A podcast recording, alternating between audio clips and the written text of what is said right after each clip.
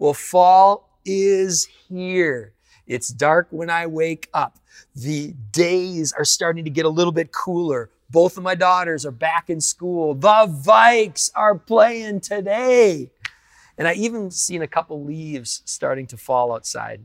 You know, you could make the case that the real American New Year begins right now which is why at Emmanuel, each fall, what we try to do is we try to pick a section of scripture where the application is very straightforward, where we look for something in the scripture where it is practical, real life advice that we can apply as we head into these new rhythms um, of, of the fall. Well, this year, what we did is we picked something that experts in almost every discipline agree on. They, whether it's a MD or a PhD or a psychologist or a counselor or a pastor or a theologian or a teacher, almost every expert across all those disciplines agree that when it comes to these, we're not behaving very wisely.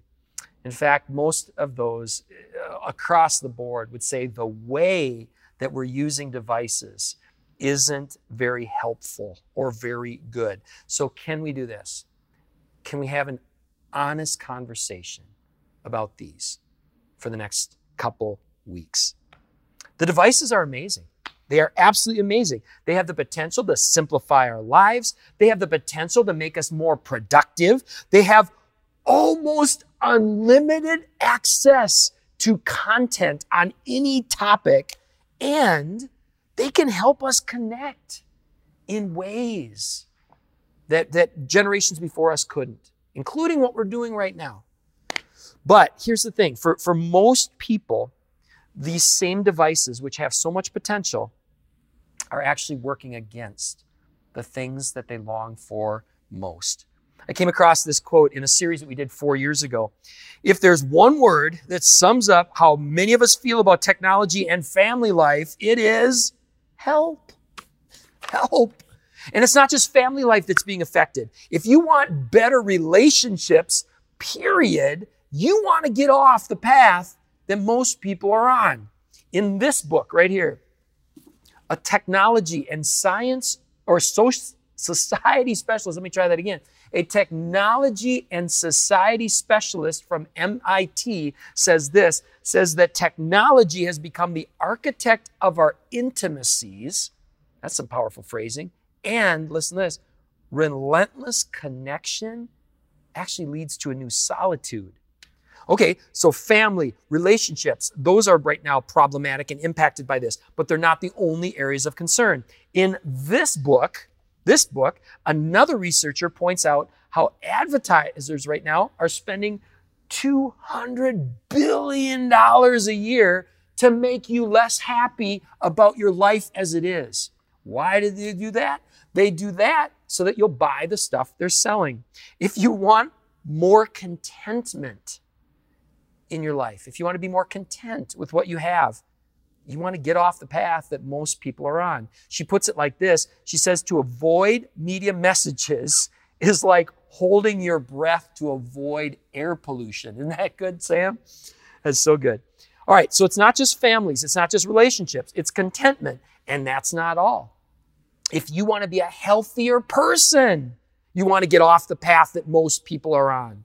This book right here, it has a quote from, in fact, it was written by the Facebook guy's sister, this book right here. She says this She says, People who report using the most platforms, meaning social media platforms, had more than three times the risk of depression and anxiety than people who use the fewest. Maintaining a regular presence across many sites led to poorer attention, cognition, and mood. I heard another study that found the happiest people, get this, the happiest people in America are listening to less than 45 minutes or are on social media less than 45 minutes a day. Screen time. It's affecting sleep. It's affecting attention spans. It's affect, affecting brain function. The amount of time that we spend online has been linked to, uh, linked to unprecedented levels of anxiety, depression, and loneliness. People are seeing similarities, get this, between how we use devices and how addicts use drugs. Did some of you see that social media um, documentary that came out a while back? Maybe if you did, maybe you remember this quote. There's only two industries that call their customers users illegal drugs and software. Okay, so let's go back to our list. It's not just families, it's not just relationships, it's not just contentment, it's also mental, mental and physical health. But who values any of those things? If you don't, maybe this one will catch you. If you want to be successful, you want to get off the path that most people are on. The guy that literally wrote the defining literary work on the habits of highly effective people issued this warning, and this is pre internet. He says this continuing surveys indicate that television is on in most homes some 35 to 45 hours a week. That's as much time as many people put into their jobs, more than most put into school.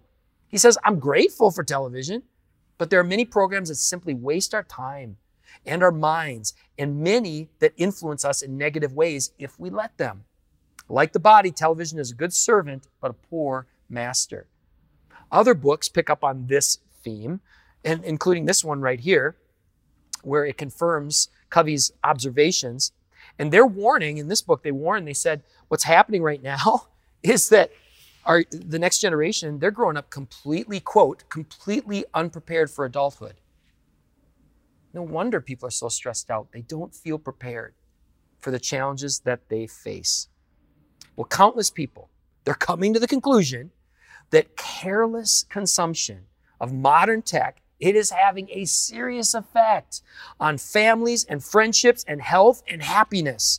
Devices are shaping our worldviews. They're affecting our brains.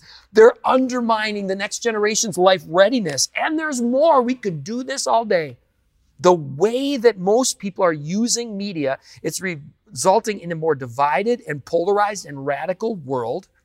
They're opening themselves up to mistakes that'll follow them the rest of their lives.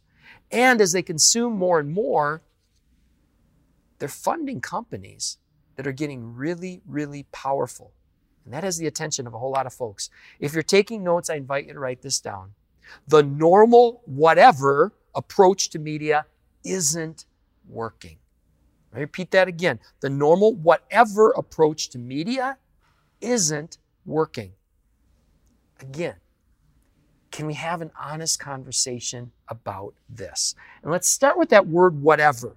That's the name of this new series that starts today. We're calling it whatever. And for most people, their whatever when it comes to media consumption is something like this. I'll watch whatever is on, whatever is entertaining, whatever makes me laugh, whatever makes me cry, whatever is buzzworthy, whatever others are watching, whatever confirms what I already believe, whatever helps me decompress, whatever passes time as I have to wait. I will consume these things. That is the path that most people are on. That path of whatever. Where does that path lead? It leads to becoming a case study in books like these. I was reading an article once, and they referred to a movie called Avalon.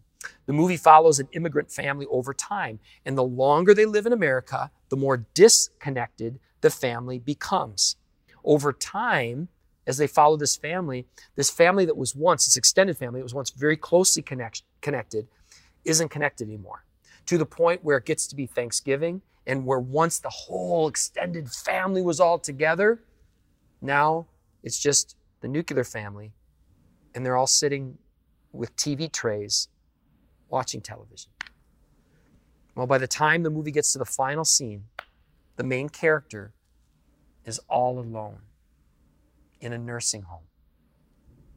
And let this line from the end of the movie sink in. In the end, you spend everything you've ever saved, sell everything you've ever owned just to exist in a place like this. Is that the path that you want to be on? To just exist, to be alone with only a virtual companion. All right, well, this fall, we want to invite you to consider a different path. In this series, what we're going to do is we're going to contrast two different whatevers the whatevers that we just talked about and a different set. And I recognize, I recognize, I can hear it right now. I can hear through this lens some of you protesting, going, hey, it's my choice. Of course it is. Of course it is. Just as it's your choice to have a diet that consists of this and only this, of Dr. Pepper and ding dongs. And then this, we used to call it rubbing alcohol. Interesting little fun fact here.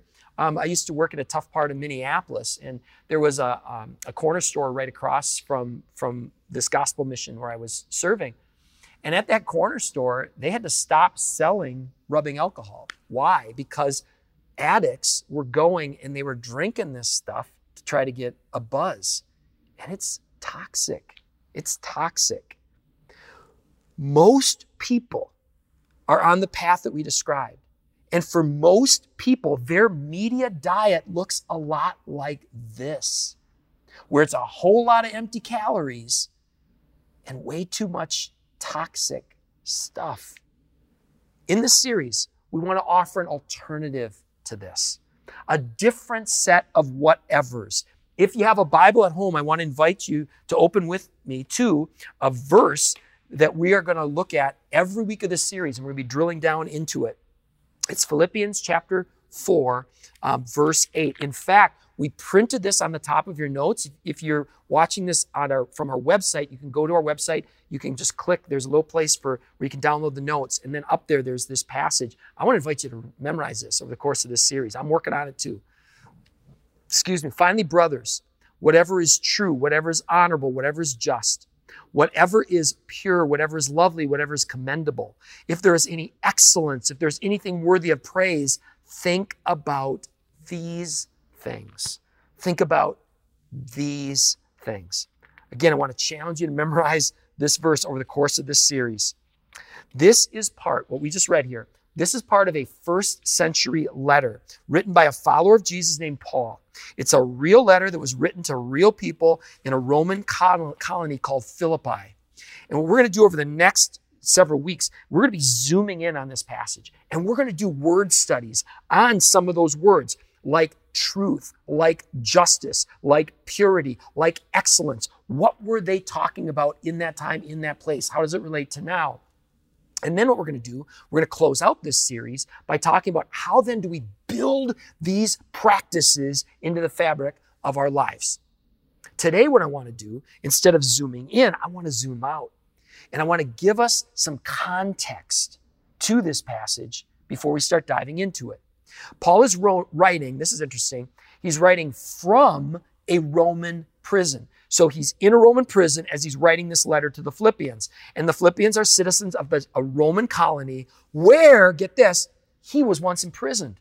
Paul is writing from prison to believers in Philippi where he was once imprisoned. And let's take a look at how that unfolded. If you've got your Bibles again, let's open up now to Acts chapter 16, verses 11 through 12. All right, so setting sail from Troas, we made a direct voyage to Samothrace and the following day to Neapolis.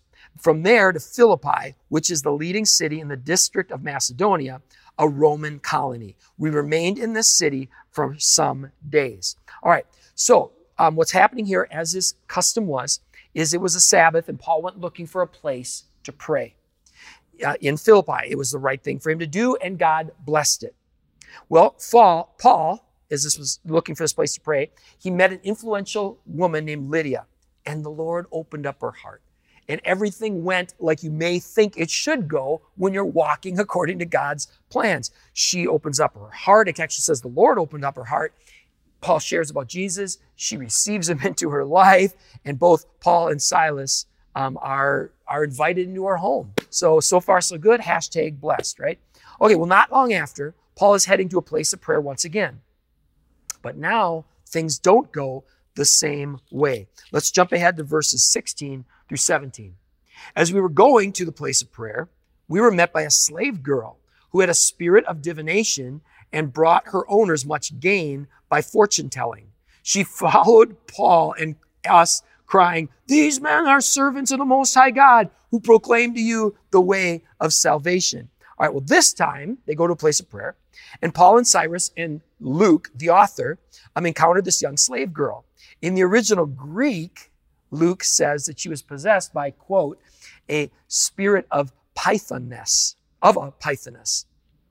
The spirit gave the girl predictive powers.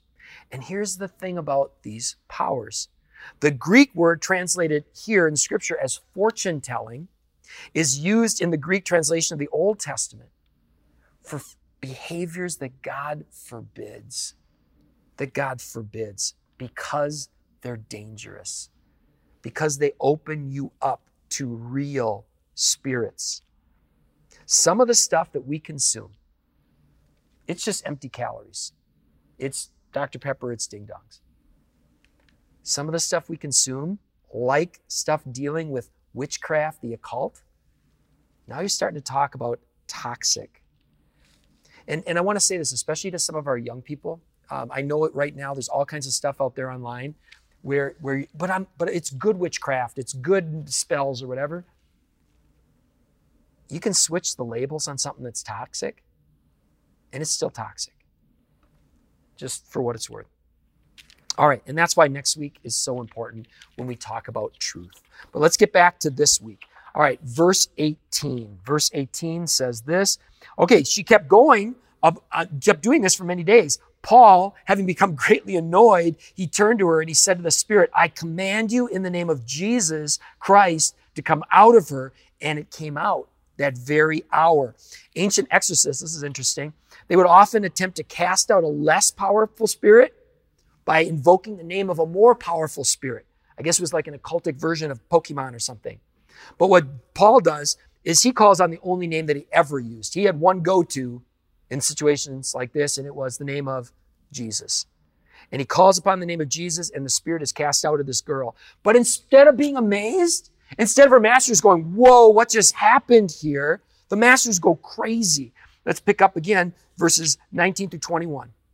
But when her owners saw that their hope of gain was gone, they seized Paul and Silas and dragged them into the marketplace before the rulers. And when they had brought them to the magistrates, they said, These men are Jews, and they're disturbing our city. They advocate customs that are not lawful to, for us as Romans to accept or practice. All right, so let's let's talk here. Here's one of countless examples of why people really believe that Luke was an astonishing um, accurate historian because of situations like this where, where Paul uses the word that we translate as magistrates, it is the exact word that you would use for the people who had this role in Roman colonies. Um, they, they were responsible for maintaining civic civil order. They had attendants, this is this will come into play here in a second, they would carry around wooden rods. So imagine there's these magistrates, they're walking around all puffed up, and then they have these, these uh, people that accompany them that have these, these wooden rods. And that was basically to say, hey, we are in charge here. If you mess up, we can inflict punishment upon you. And that's exactly what happens when, when, when here, let's take a look at uh, verses 22 through 24. Um, the crowd joined in attacking them, and the magistrates tore the garments off them and gave orders to beat them with rods. And when they had inflicted many blows upon them, they threw them into prison, ordering the jailer to keep them safely. All right. Uh, uh, having, oh, he put them into the inner prison. Having received this order, he put them in the inner prison and fastened their feet in the stocks. Okay. Let me put the scripture down and let me do the best I can to to try to say, can we get in Paul's place? Because in America, that is so hard. We as Christians in the United States are so disconnected to the experience of so many Christians throughout history. The example that came to my mind is we say, okay, try to imagine what it was like for Paul. Imagine right now if you felt that God was calling you to go and be an evangelist to plant churches in Afghanistan only imagine that the Afghanistan government was eh, backed by, uh, by China and Russia and the United States. Imagine that. That's Paul. Well, here Paul is. He's trying to do the right thing. Where does he end up? He ends up beaten and in prison. If anyone ever had a claim to a right to be confused and angry and bitter towards God, it was Paul. But Paul, he's not surprised by any of this because Paul had been listening to a very different playlist than most Christians in America today. On Paul's playlist, his Lord and Savior had been beaten and imprisoned and even crucified. On Paul's playlist, his Lord and Savior said, They hated me. They're going to hate you. But what else was on his Paul's playlist? An empty tomb was on Paul's playlist and a promise that Christ will never leave us or forsake us. All right, let's see how Paul reacts to all this injustice that is sent against him. Verse 25 About midnight, Paul and Silas were praying and singing hymns to God, and the prisoners were listening to them. If we were in a small group right now, I'd have a question for you. And here's the question When you're going through trials, what are people hearing from you? At this year's Global Leadership Summit, one of the faculty asked, What if COVID was just the lesson? What if the test is yet to come? Invite you to write this down. Do you have a playlist that is preparing you for life's challenges? The account doesn't end there. As we close out this account, it goes like this. And suddenly, there was a great earthquake so that the foundation of the prison were, was shaken. And immediately all the doors were open and everyone's bonds were unfastened. And the jailer woke and he, he saw the prison doors were open. He drew his sword. He was about to harm himself, supposing that the prisoners had escaped. But Paul cried out in a loud voice, don't harm yourself, for we're all here. And the jailer called for lights and rushed in. And trembling with fear, he fell down before Paul and Silas. And he brought them out and said, Sirs, what must I do to be saved? When I do a deeper dive, I almost always learn something that I didn't know before. Here's my nugget for this week. When all this happened, when all this happened, what did the jailer say to Paul and Silas? He said, Sirs, what must I do to be saved? When many of us hear that word through a 21st century lens, a lot of us hear the word saved and we have a meaning that we associate with a Billy Graham crusade or an altar call or a diagram with a chasm crossed by a, by a bridge by a cross or a prayer that you say with every eye closed and every head bowed. In the original context, get this, you could make a case that a better translation in English is this, sirs, what must I do to get out of this mess? What must I do to get out of this mess? And that right there is the essence of this series. Is your life's playlist helping you to become the kind of healthy and whole and joy filled person that others look to for hope, that others look to for wisdom, that others look to for guidance, that others look to for help? When people look at you, do they see that you have something that is working for you? Does it get people wondering, how can I have more of what you have? In Paul and Silas, the jailer saw composure in crisis. The jailer experienced compassion instead of aggression. Verses 31 through 33. And they said, Believe in the Lord Jesus, and you'll be saved, you and your household. And they spoke of the word of the Lord um, to him and all who were in his house. And he took them that same hour of the night and he washed their wounds. The jailer washed their wounds and he was baptized at once, he and his family. You know what? I'll confess, I almost missed the imagery here. Think about this the jailer washes Paul and Silas's wounds. And then what? He's washed himself, isn't he? Through the waters of baptism the waters that invite us into a new life that was purchased by the blood of our Savior. Let me show you something else I almost missed. Acts 16 34. Then the jailer brought them up to his house and set food before them. And the jailer, it says, rejoiced. The jailer, the jailer rejoiced. That Greek word translated here as rejoiced is a word that wasn't used by secular Greek writers. That's significant. This is a word that we find in the New Testament. And when we find it in the New Testament, it is a joy that evidently the Greek writers didn't have. It was a joy that was connected to a deep spiritual fulfillment, a deep spiritual joy. Someone who Paul could have easily dismissed as an enemy had his entire eternal destiny altered for him and his family. He was filled with a kind of joy that was found in this new life. And it was because Paul was able to see possibilities that others didn't see. And Emma, if you're watching in Chicago, you can, we can call them possibilities. How about that?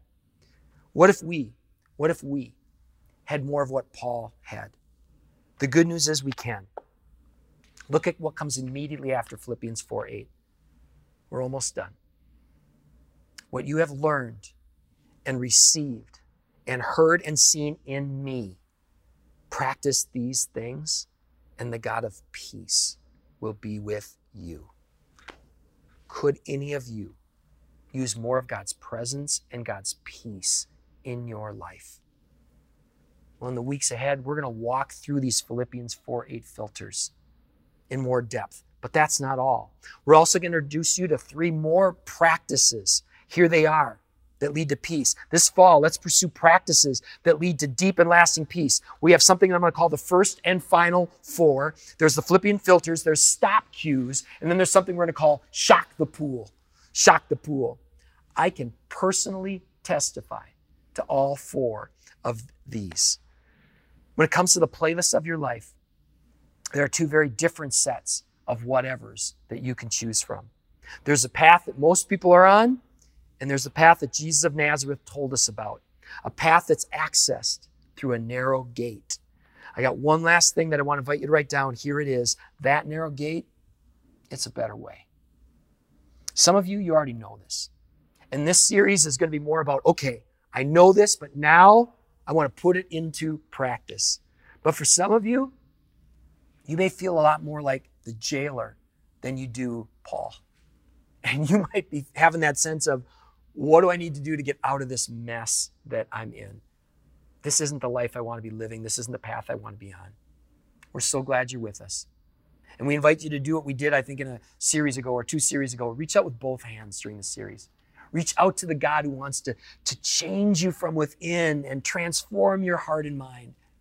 And reach out to your brothers and sisters right here for help. That's our invitation for you this series. I'm really looking forward to the weeks ahead.